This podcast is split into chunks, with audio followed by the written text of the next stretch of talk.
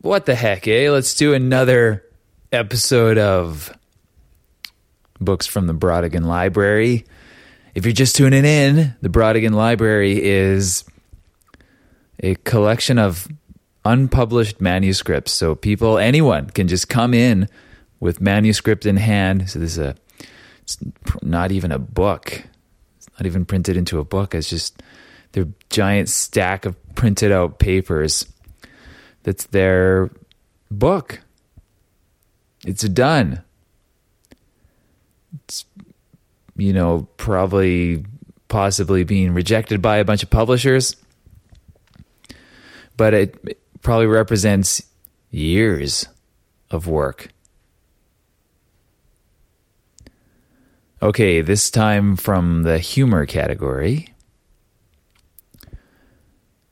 A View on the Street by Fred Hill. A View on the Street is a verse like commentary on life, death, ghosts, bugs, typewriters, and microcomputers. And Fred Hill has contributed two manuscripts to the Brautigan Library. Next one So I Moved to Vermont by Vanessa Smith. Let me first state that all the events in So I Moved to Vermont really happened. Nothing was made up or exaggerated.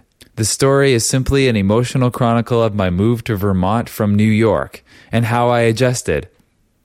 I've written it in sort of a grumbly New York tone of voice, but please understand that everything that I whine about in this story, I whine about affectionately. My greatest hope is that you will, my greatest hope is that it will strike a note in the great musical funny bone you have and make your day a bit more enjoyable. Okay, Uncle Jake and the one that got away. and the description is just Uncle Jake and the One That Got Away is a short story by Conrad Hoover IV.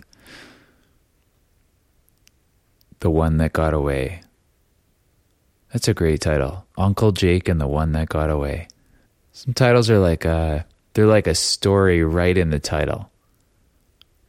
Okay, now for Alice Cornan Selby.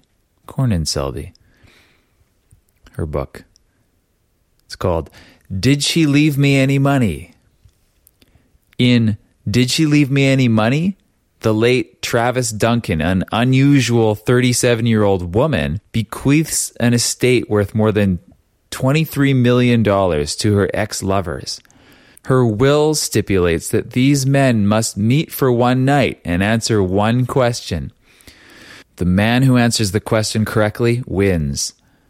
The question is what do you all have in common?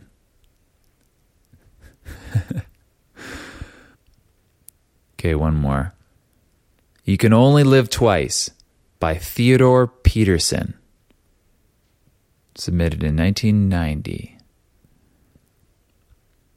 Rejected by his longtime patron and benefactor, disgusted with the greed of the art world, Val, a young avant garde artist, kills himself. Well, sort of.